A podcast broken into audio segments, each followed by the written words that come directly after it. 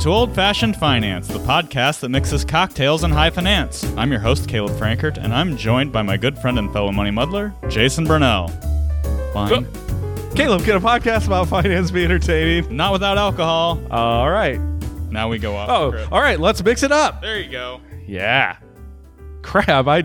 Yeah. I've been bragging the last two Did episodes, you and I actually had that. forget? Yeah, Oh definitely. man, there's a script here. Okay.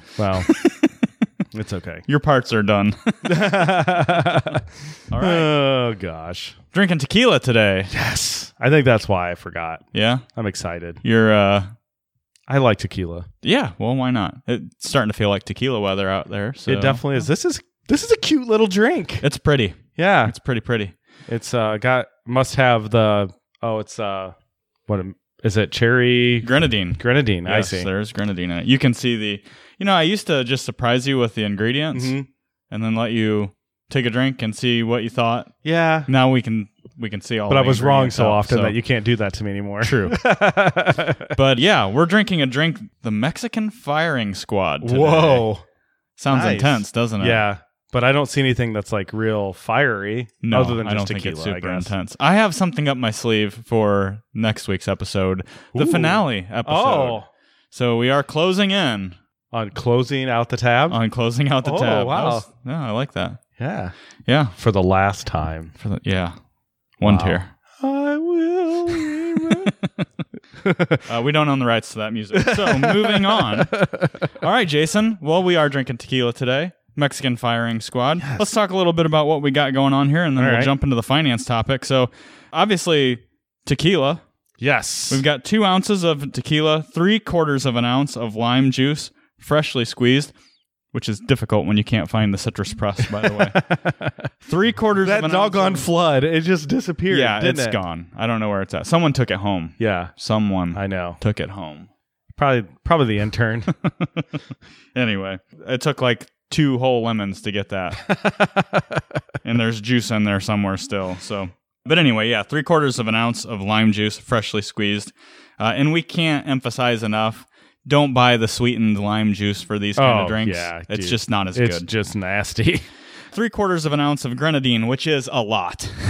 That's a lot of grenadine. That's why it's like it's very fluorescent Hawaiian red, punch right? looking. okay. Yep. And then four dashes of Angostura bitters Ooh, garnish or with 10. lime. No, I I actually did not go overboard Mm. this time. Normally I see that and I'm like, two means four.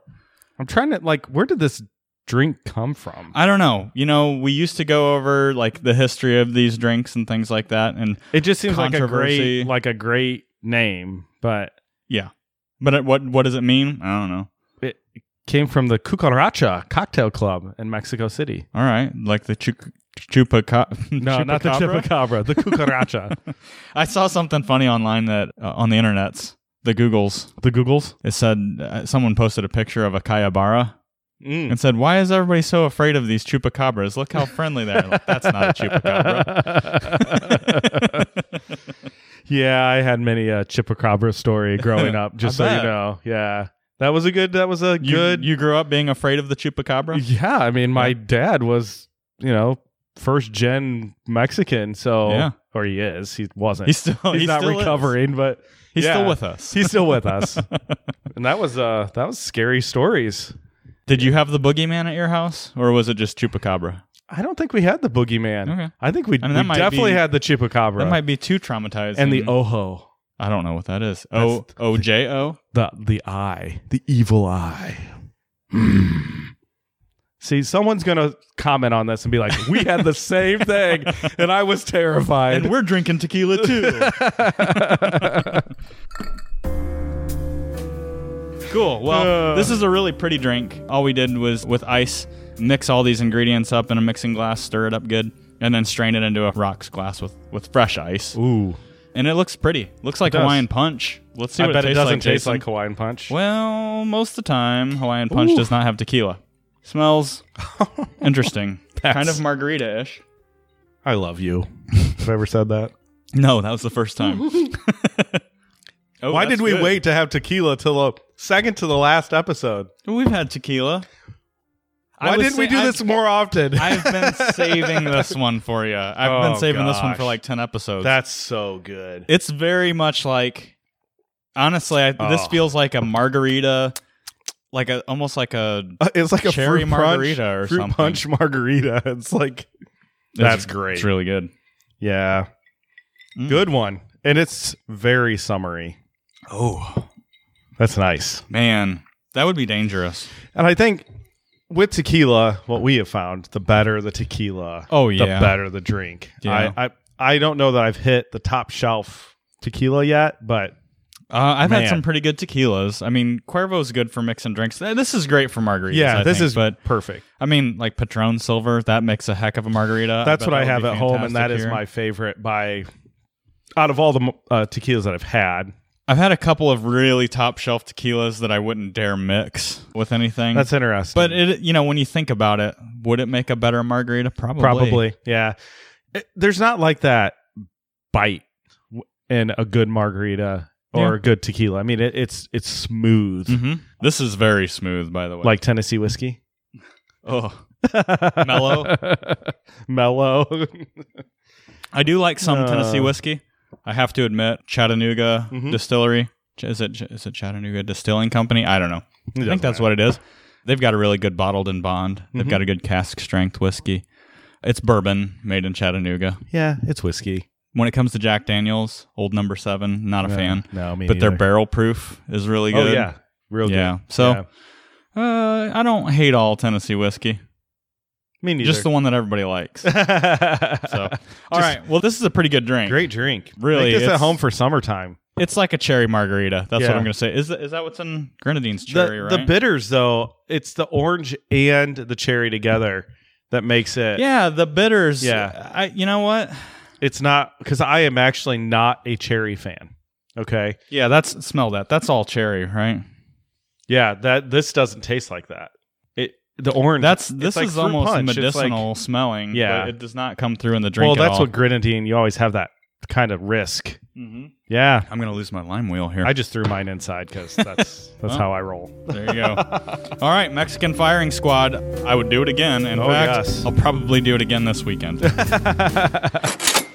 okay, Yes. Jason. So moving on to Moving the on. finance topic. You know, we are wrapping this thing up here Mm-hmm, in the next couple episodes, and there's a lot of fodder here for multiple episodes, but. I kind of gathered a couple of ideas, and uh, we're going to talk about a handful of financial myths debunked. Ooh.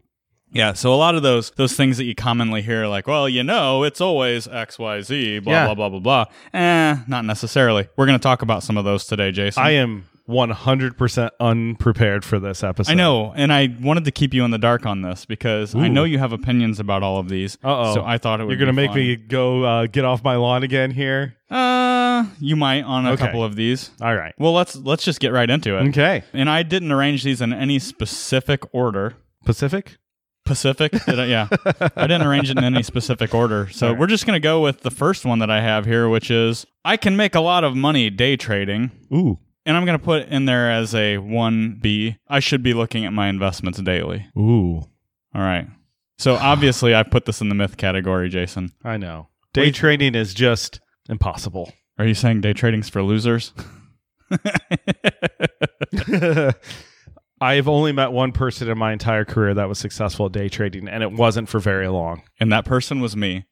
And uh, It wasn't you, actually. So uh, well, okay. Um, so they you were and I, wildly disciplined with how they approached it. it's interesting you say wildly disciplined because I don't know that day trading and wildly disciplined th- there definitely can be a process. I think of But they were day trading. based on when we grew up and when we were in high school and college Yeah. and getting into all of this stuff, I would say there are a couple of things that probably made a big impact.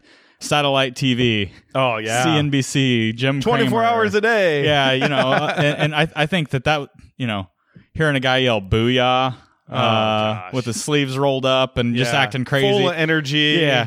Got a lot of people really into this day trading Yeah. thing, right? Yeah. Yeah. He did real good with that uh, Silicon Valley Bank call, didn't Well, he? let's let's talk about it, right? Yeah. So, I mean, there are people who have a platform, obviously, that are, are pushing this Mhm. this idea. Uh, why are they wrong?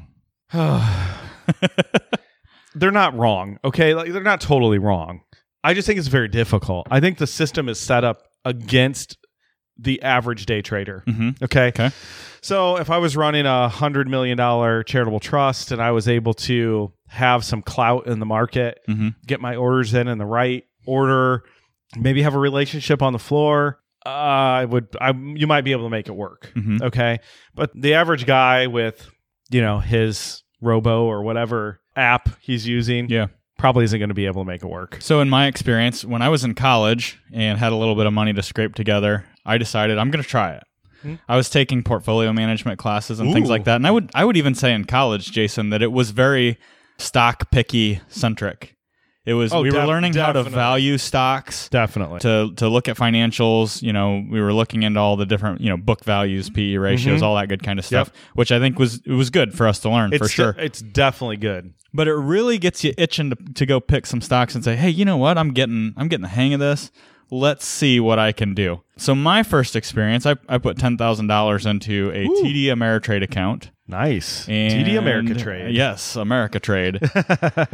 and I decided, okay, I'm going to research some companies and I'm going to. Now, I would say that I wasn't coming at it from a day trading point of view. I wanted to make good picks and then write them out. I actually, and, and you'll recognize this, a lot of our listeners probably will, I s- also subscribed to Investors Business Daily and Hmm. was using their whole can slim philosophy. Ah. You remember? Oh yeah. So when you talk about day trading and discipline, I Wow. would say, well, some people do employ this, and that was an approach where it, it was a process that you do X and then you do Y, then you do Z, and when this happens, then you do this, then you do this, and a lot of that was centered around when you're up this much, you sell this much, Yep. you let this much ride, and then you reinvest, you know, the excess somewhere else. and that's It's very exactly disciplined. that's exactly what the one person that I met in my entire career that was successful. Mm-hmm. That's exactly what he did for about 10 years. yeah. It was a long time. So I would say from my experience, and I wasn't using the can slim like to the T. To the T, yeah. Well, you only had 10 grand in there. right. Only And 10 grand. I, I would put it this way I picked a couple of real winners. and right. I also picked a couple of real losers. yeah. And it's been my experience with stock picking, even for someone who does this for a living. And, and mind you, okay, I guess I should clarify we're, we don't We claim don't to day be trade. stock jockeys. We don't day Nope. trade. We're not a Um, stock we shop don't at do all. yeah we don't do individual stocks but for someone who does finance for a living you know i would say that what happens is generally you're going to pick some winners you're going to pick some that don't do anything and then you're going to pick some losers and generally my experience with that has been and with my clients who have gone outside of their accounts here and set up that i call it mad money account the Mm-hmm. Yeah. scratch the itch account same kind of thing you basically break even when it's all said and done Yeah, you're real so- excited about some of the winners really disappointed in the losers Well, you don't really pay attention to the losers or you try not to. mm-hmm. I just went online and I said, "Let's. What are some stats for day trading?" Mhm. I think this is pretty good. Forty percent of day traders quit after one month. Wow. After That's three 30 years, hard days of day trading, man. after three years, only thirteen percent of day traders remain. Interesting. Ninety point five percent of day traders are men. That makes sense. Yeah, that's, so you know, there's a little bit of ego going Yeah. into this. Robinhood reported that one of its users earned over thirty million dollars in a single day of tra- day trading, and that's what attracts people. Yes. Okay, so It kind of piggybacks on the get rich quick idea that we talked about a couple of episodes but here's back. here's the real stat only 13% of day traders were consistently profitable Yeah. That's those are not good numbers. no so 1% of day traders were consistently able to make money over a period of five years Let's put that into perspective. 13%. You really have better odds betting on sports probably if you stick close to the Vegas line. i would bet the odds are better on on sports yeah. seriously That's that's wild. That's It is. wild. It- i mean again it's not set up for the small guy okay, Okay. It, it just isn't and I, I just a few weeks ago i told the audience that we had i'd went to a local high school this was one of the subjects that came up Mhm. and it's really hard again all boys so there you go fits the stat that we're asking these questions it's really hard to convince somebody that they they think they have some kind of knack or inside information convince them that they don't Yeah. and It's kind of like this doesn't really work, but it could for me. tell me the names you're picking and you know it's all the typical stuff and these Uh-huh. are big names you are everything is against you hmm okay and so i'm going to say it's not for me you're taking the odds of being profitable are very low the odds of being profitable For for an a extended time. diversified portfolio for an extended period of time are so high. Mm-hmm. Why would I? Right. Why would I take? Why that would you risk? worry about it? Yeah, And if you exactly. think about it, the cost that you pay for someone to manage it, whether that's in a mutual fund, index fund, or a financial advisor that's doing Yep. portfolio management, if you think you look at those numbers, it's a small price to pay. exactly? So, yeah, debunked, I would say. It's not the norm. It can happen, but we're proponents of well diversified portfolios. And I'm going to say it, we've had to say this to clients too recently. Diversification doesn't make you rich, but it keeps you from growing broke. Yeah, it means I'm It's going to the say I'm sorry a behaviors. lot. Yeah. right? It- it's the behaviors that get you where you're going. Yeah. You're not going to hit a home run. I think that's a better way of putting it. And and you still might have a good year. I mean, we, in our diversified portfolios, we've had 30% years. Sure. That's crazy. Yeah. I mean, I don't know. That's a lot of money. Well, I, I think we've talked about this in multiple episodes. You know, we did talk about it somewhat in the baseball episode. Yeah. We talked about, you know, is the stock market gambling, all those kind those parallels that we're drawing here, we're not saying that yeah, the market's really tough. It's a rough place to be. It's it's worse than gambling on sports. No, that's not what we're saying. With a disciplined approach, with a well diversified approach, you win most of the time actually. And, and that's how these managers of funds, ETFs Mm-hmm. are doing it. They have $100 million to work with. So And that's a big key to being diversified. It is. I mean, institutional clout is a thing. Mm-hmm. And so, you know, when you put your trade in for two shares of Meta, Yeah. you're probably going to get squished by the person that put a trade in for 100 million. So, Absolutely. just a thought. All right, well, let's move into the next one, Jason. Ooh. This is a fun one. And again, I said they're in no particular order here. All right. But one of those other myths, and I whittled these down, by the way. We could have probably done a couple of episodes of these. For sure. How about renting is throwing your money away? Oh, gosh. A- And really, the thesis here is it makes more sense to own than rent all the time. yeah. What do you think? I'm- I'm going to say that's definitely a myth. Owning a house is expensive. Okay. Yes. It's also unpredictable. People think like having that consistent payment because of your mortgage or whatever is is certainty. Uh, the problem is, is you can't predict all the things that are going to go wrong. Mm-hmm. My experience with this statement is typically like young people who don't have two dimes to rub together going out and buying houses to avoid paying rent. That's usually where this is coming from. Yeah. So, number one, you better have an emergency fund. You better have a down payment. So, this house is a blessing and not a curse, right? Should probably have a an income that can support things that pop up too. And income is very important. Yep. And by the way, the banker or loan officer is probably not going to be a good gauge on whether your income is enough to not only afford the mortgage, but the other things that can go wrong. Right. Because remember, in that case, you're the landlord and the renter. Right. When when a toilet leaks, you're the one fixing it. the When your furnace water goes filter out- breaks, and yes, you're the one fixing it. And I, I go back to, you know, whenever we bought our house, which was in 2007. So right before, or sorry, 2006. So right at the height of Ooh, all the perfect. mortgage fun. That's why you still live there. No, I really hate moving. That's one one reason, but and you love your house. it's all right. It's cheap to live there, which I really love about it. But I would say that there was a time where, Mm-hmm. and I was completely convinced of this mentality that renting's stupid. Why would I throw my my money away? At least it can go to equity, something that I can tap into down the road or something. And something then that works for me. 2008 happens. well, and luckily for us, we were fine. However, there was a long time there where, in the back of my head, I was thinking, "Man, we're we're a furnace away from financial Catastrophe. exactly Right. Having We're- to use a credit card or yeah, we're a roof leak away Right. from you know. Do I have to sell my house because I can't afford to fix it? And I think that this mentality that we have is that renting is stupid, and also that everybody, everybody, yeah. has a right to own a house, which has been perpetuated over the last 20 or so years. Definitely. And, and we put a lot of emphasis on it too that that's that's like your main thing, your Right. house, that's your everything. So home ownership is this this thing that we all aspire to. It's it's synonymous with the American dream. And I'm just going to say the truth of the matter is not everybody should be a homeowner. And there's lots of times when I'm fixing stuff at my house that I go, "Man, yeah. Yeah. And I mean, it, it ties you to one spot. yeah, So if you have like flexibility, you know, that's really valuable, especially if you're young in a career. Well, heck, if I would have moved eh, two years after buying my house, if I would have had a great job opportunity, we we would have moved.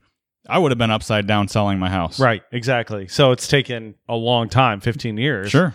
for you to get to the other side of that equation. And yeah, I mean, I I think down payment, no more than twenty five percent of your take home for your mortgage, Mhm. And these are all things I say to do and things that I haven't necessarily done in my life. So don't judge me, okay? People that know me. Well, if you're Okay. listening and you want to know more about this, dude, we did a Right. how much house can you afford episode. Yeah. And so, I, again, I think renting is actually a very smart financial decision early in an uncertain situation. It's it's perfect. So, Flexible. yeah. I always say I love that. flexibility is uh, one of your most important assets. Well, and that's So- definitely something that's gotten us further in our careers. absolutely, For sure. I mean, absolutely. it's made career decisions easier. right. That's for sure. Yeah, I knowing mean, if that you have you- a five thousand dollar a month house payment, I mean, I mean, I, I was at a conference recently, an advisor was there, uh, lived in New York State, not in New York City, Mhm. just paid over a million dollars for a house, Mm. and he's like, yeah, it's like thirty one hundred square feet. It's a pretty nice house, but his house payment was like six thousand dollars a month. Hey, living in Northwest Ohio is pretty darn affordable, by the way. I know, I know. All right, so that's a good one. That and that's kind of uh, reiterating again, like I said, one of our prior episodes, which I think is worth checking out if you're in the market for a home or, or you want to learn a little it's okay bit more to about rent, that. guys. It's okay. It's absolutely okay. All right, how about this one, Jason? I don't need an emergency fund. I use my credit card. And I'm going to add to that that why would I have an emergency fund after all? Interest rates are higher, but my bank accounts aren't paying anything. So I'll just use my credit card when I need to. What do you think? Wow. I can't imagine living in a financial household that doesn't have an emergency fund.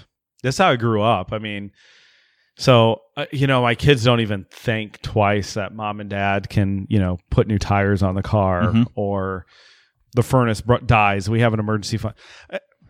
Not having to go to the credit card every time something outside of It is an The norm happens. unreasonable, unnecessary stress in your life to not save something Mhm. in an emergency fund. Again, what it does to you- all the other the rippling decisions through your life, job changes, relocations, buying new vehicles, doing yeah, it just ripples through all of that stuff that you can't you, you can't discount the ability to be like I've got some cash over there. Mhm. I, I- I'm, we're going to be good.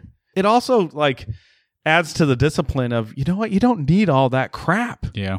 you have to ask yourself am i just on a constant pursuit of things am i being a good steward right and am i actually caring for the things that are most important i'll, I'll tell you it was stressful growing up in a household where money was tight all the time Yeah.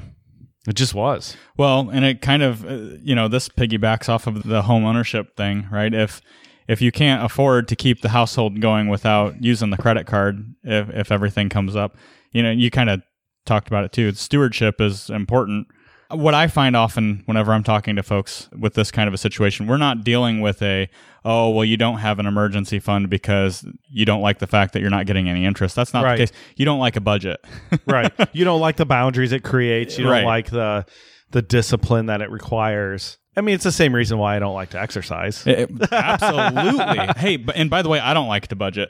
yeah i, I mean it's not I, something I I, don't like either. to do. So for someone starting out, and I understand that not everybody starts out with a big emergency fund, but that needs to be one of your goals that you're working a towards. priority Absolutely. really. and, this is you like- might have a credit card in the meantime before you get there, Sure. but that should make you super uncomfortable, especially in this environment where interest rates are going up. Yeah, I mean, it's i- if you just do the math, sit down, you know, take a take a thousand dollars times twenty five percent, you know, you're talking two hundred fifty dollars just lost in interest typically Right. on an annual basis. For the convenience. The convenience, and again, to avoid the discipline, the constant pursuit of things, Mhm. so you have additional income or additional uh, spending money. I, I I don't know. I, I really don't like this one, and I I think the sad side effects of these ones are like, what does that do to your marriage?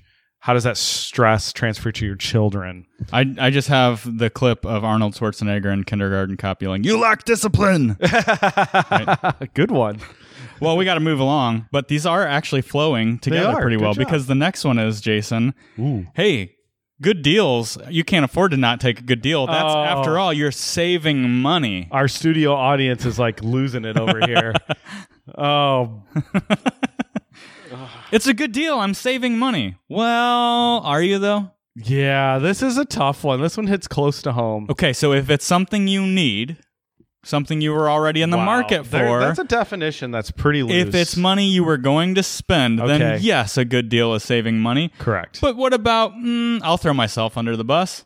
Someone comes in with a nice guitar that I don't need, but got a good deal on it. Right? Yeah.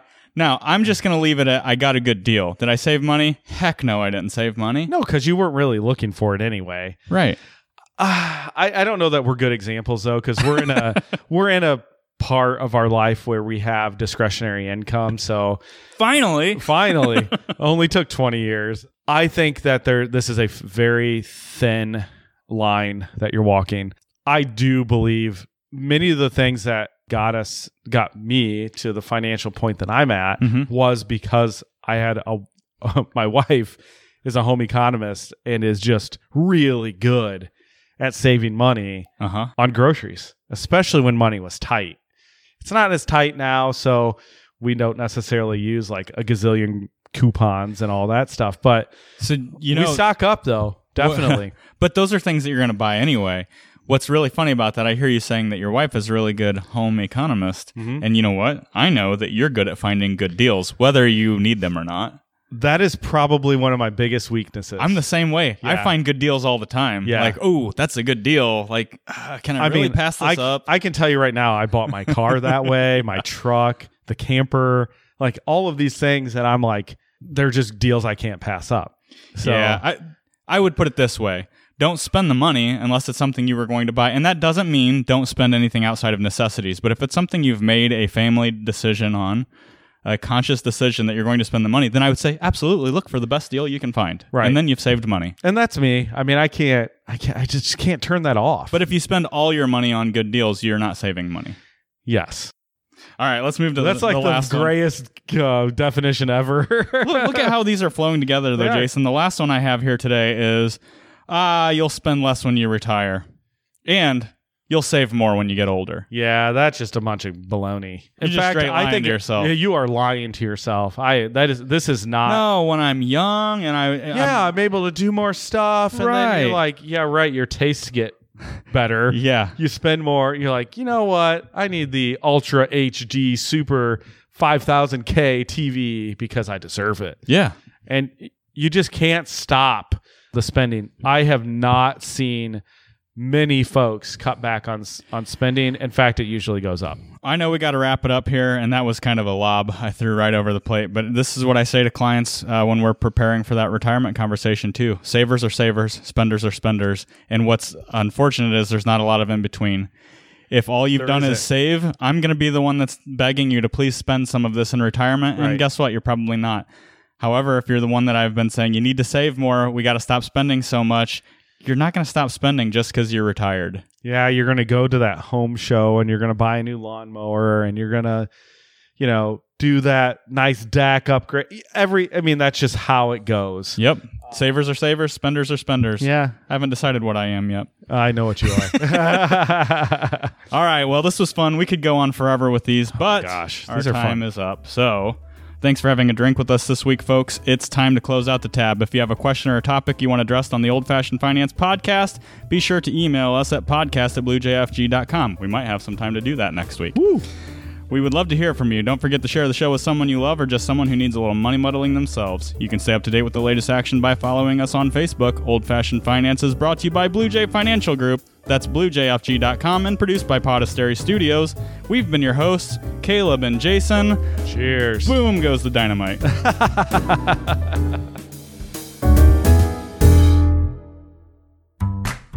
Blue Jay Financial Group, LLC. Blue Jay is a registered investment advisor registered with the state of Ohio. Registration does not imply a certain level of skill or training. The presence of this advertisement on this podcast shall not be directly or indirectly interpreted as a solicitation of investment advisory services to persons of another jurisdiction unless otherwise permitted by statute. Follow up or individualized responses to a consumer in a particular state by Blue Jay and the rendering of personalized investment advice for compensation shall not be made without first complying with jurisdiction requirements or pursuant an applicable state exemption. All verbal and written consent on this presentation is for information purposes only. Opinions expressed herein are solely those of Blue Jay unless otherwise specifically cited. Material presented is believed to be from reliable sources and no representations are made by our firm as to other parties' informational accuracy or completeness. All information or ideas provided should be discussed in detail with an advisor, accountant, or legal counsel prior to implementation.